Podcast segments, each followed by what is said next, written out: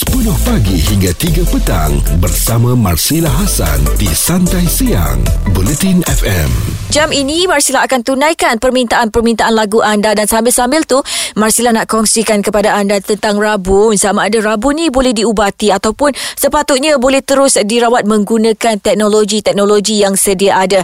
Dan untuk menjawab persoalan Marsila, Marsila bersama dengan Datuk Profesor Dr. Muhaya Muhammad yang merupakan pakar mata Iconic Eye Specialist Center untuk Marsila tanyakan apa sebenarnya rawatan-rawatan yang diperlukan untuk merawat masalah rabun. Okey Prof, sekarang ni ramai juga tahu yang tertanya sama ada rabun ni kita boleh ubati ataupun ada rawatan yang betul-betul sesuai untuk rabun. Rabun ni keadaan di mana imej yang datang dari luar tidak fokus. Uh-huh. Jadi dia satu keadaan yang kalau kita nak rawat dia dua cara. Satu benda dari luar, uh-huh. nombor dua rawat kat mata tu. Uh-huh. Kalau dari luar pakai kacamata atau kantar lekat dekat luar. Okay. Kalau yang kita rawat mata tu kita lakukan perubahan bentuk kepada kornea ataupun bahagian mata depan tu, uh-huh. kita ubah bentuk dia macam kita ukir dia menggunakan lensa secara kekal dan selamat, uh-huh. maka focusing mata tu akan berubah tepat pada sasaran maka hilanglah rambut itu. Itu yang cara mata lah. Uh-huh. Jadi itu yang kita katakan rawatan lasik? Ya. Yeah. Okey. Jadi Prof sebenarnya uh, ada tak vitamin ataupun suplemen yang dekat pasaran yang didakwa macam ada orang kata kalau kita ambil sesetengah vitamin ataupun suplemen ni dapat kurangkan masalah rabun? Okay, kalau kita faham cara rabun berlaku ialah tidak ada fokus disebabkan bentuk mata ataupun panjang mata. Uh-huh. So bayangkan kalau kita makan vitamin atau ubat titis, cara logiknya boleh tak vitamin atau ubat tipis itu mengubah bentuk mata dan mengubah panjang mata. Hmm, tak boleh. Tak boleh kan? Ha, sebenarnya segala makanan atau sihat yang kita makan tu memberi kesihatan mata pada bahagian dalam dan bahagian retina. Uh-huh. Sebab dalam mata kita ni kita ada banyak sel untuk melihat cahaya. Ada 120 juta sel pekercahaya. Uh-huh. Maka kalau kita makan makan sihat maka sel itu sihat.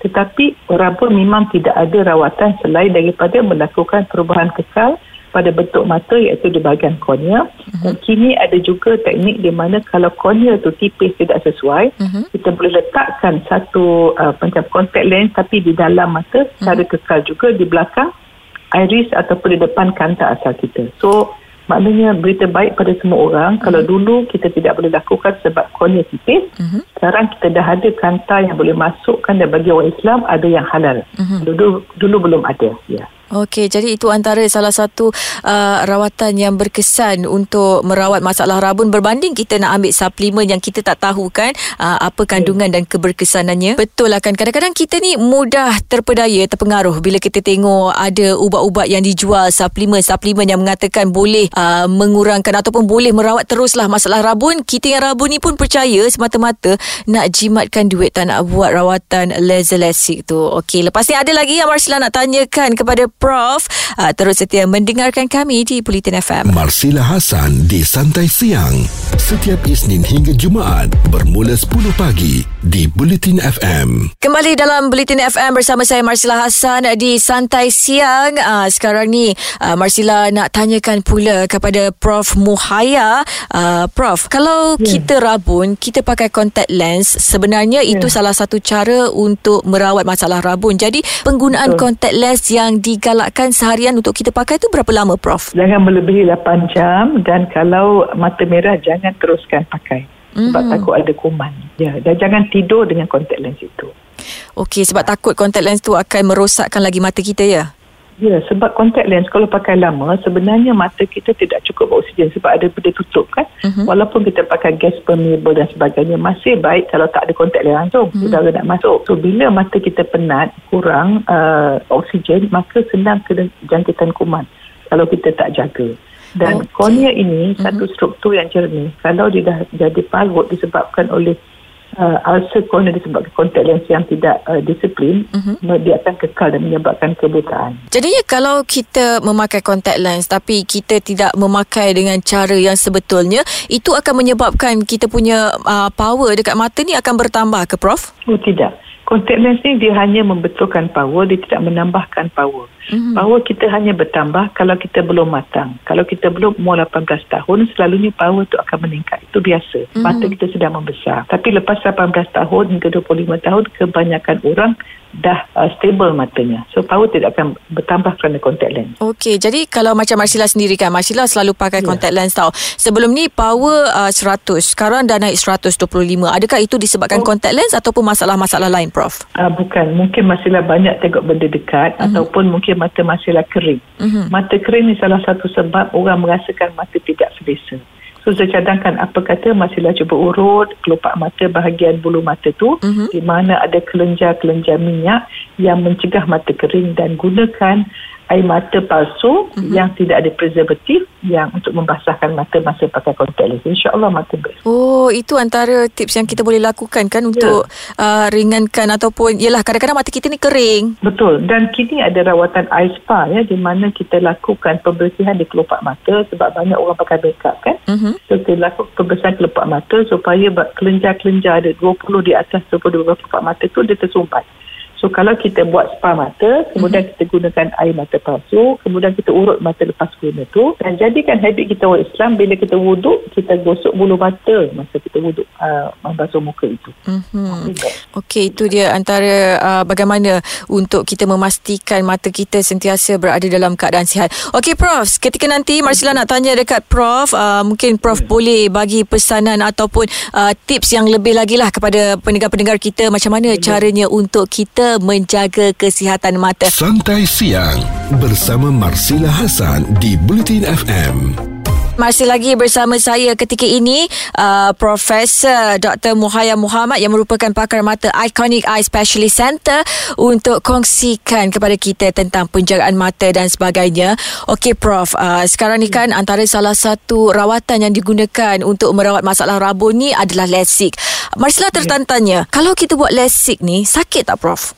dia tidak sakit sebab kita gunakan obat titis kebas ya satu titis saja dalam masa lima saat dah hilang rasa mm-hmm. uh, apa-apa kemudian dia berkesan selama 20 minit sedangkan prosedur hanya tujuh minit. Mm-hmm. So memang tidak menyakitkan dan ada ruang yang family boleh tengok dan ambil gambar dan ada patient masa buat tu tunjuk good lagi. So memang tidak menyakitkan insyaAllah. Uh, lepas tu bila kita dah buat rawatan tu, Prof cakap tadi lebih kurang tujuh minit kan Prof. Lepas yeah, yeah. kita selesai rawatan tu mata kita terus clear, boleh kita memandu? Ataupun macam mana? Ya, yeah, selalunya lepas buat tu akan rasa jerebu sedikit dalam masa 5 jam uh-huh. dan lepas 5 jam tu mata dah balik asal dan keesokan harinya mereka dah boleh memandu. Kapal terbang semua tidak ada sebab tidak ada pantang bagi teknik yang flapless atau lasik kita tak boleh gosok mata seminggu saja bagi lasik bagi uh-huh. teknik yang flapless yang tidak ada flap ya uh-huh. itu pula boleh buat pada hari yang sama dan memakan masa cuma 2 minit satu mata dan tidak ada pantang. So ada dua jenis untuk rawat laser, laser secara kekal ini. Okey, penjagaan uh, selepas lasik ni maknanya senang lah Prof eh? Sangat senang. Kebanyakan pesakit uh, masa malam pertama bagi lasik ya ada flap tu kita tidur kita pakai samping tu cover takut kita garu mata. Satu malam saja. Mm-hmm. Keesokan harinya kita guna antibiotik empat kali sehari selama seminggu dan air mata palsu untuk basahkan mata dan mereka boleh memandu keesokan harinya. So MC selalunya pada hari yang pertama ataupun hari yang kedua. Agak cepat. Wow. Tidak perlu pakai mata sampai seminggu tidak tidak benar. Okey prof lagi satu. Kadang-kadang orang ni kan uh, bila nak buat rawatan lasik, ialah kita tahu kadang-kadang kos dia tinggi tapi yeah. orang-orang ni berkira prof. Uh, dia tak tahu yeah. sebenarnya uh, apabila kita melabur sekarang buat lasik bayar contohnya sebahagian uh, amount yang diperlukan uh, bila kita bayar certain amount tu untuk rawatan lasik ni lepas tu kita dah, dah tak perlu lagi buat rawatan. Betul. InsyaAllah kebanyakannya jarang datang balik sebab kini teknologi yang ada di Malaysia semua sangat high frequency. So kebanyakan memang tidak datang balik. Dan yang penting ialah dia pelaburan sebab dia menambah kualiti kehidupan kita. Dan uh, kalau kita labur duit, saja tunggu masa untuk dapat keuntungan. Tetapi kalau buat mata di selalunya, kita buat terus nampak. Itu pada saya pelaburan. Dan uh, untuk pengetahuan masyarakat dan pendengar, sebenarnya mesin untuk melakukan ini sangat berjuta-juta. So kita mesti faham teknologi yang ada. Sebab itu harganya mahal. Ya. Tak apalah, kita bayar. Mungkin kita bayar sekarang ni, kita bayar harga lebih sikit mahal sikit. Tapi akan datang kita tak perlu nak bayar nak melabur untuk kita punya mata lagi. Sebab Marsila sendiri kan prof Marsila yeah. pakai contact lens yang daily tau. Satu contact yeah. lens tu dah berapa harganya? Dalam sebulan tu Marsila dah spend lebih kurang 3-400 untuk contact lens saja. So kalau setahun dah berapa? Hampir uh, RM5,000 Kalau dua tahun dah RM10,000. Allah, berapa tahun lagi nak pakai? Jadi kepada anda yang mungkin uh, mengalami masalah macam Marsila kan, kita tak buat lagi lasik dan sebagainya, uh, mungkinlah boleh kan kita cuba-cuba tengok macam mana rawatan tu. Tak sakit pun. Ya, kita cari teknik yang tidak memakai pisau. Sebab di pasaran ada yang memakai pisau, tentunya lebih murah dan yang boleh tentunya uh, lebih mahal sebab teknologi. So, InsyaAllah niat sebaik nanti lah. Kalau kita niat buat mata ni, kita nak lihat kebaikan, insyaAllah Allah mudah. InsyaAllah. Apa pun terpulang kepada anda lah untuk memilih rawatan mana yang bersesuaian untuk anda. Dan pastikan Prof kan, kita dapatkan rawatan daripada uh, doktor-doktor yang bertauliah. 10 pagi hingga 3 petang bersama Marsila Hasan di Santai Siang Bulletin FM.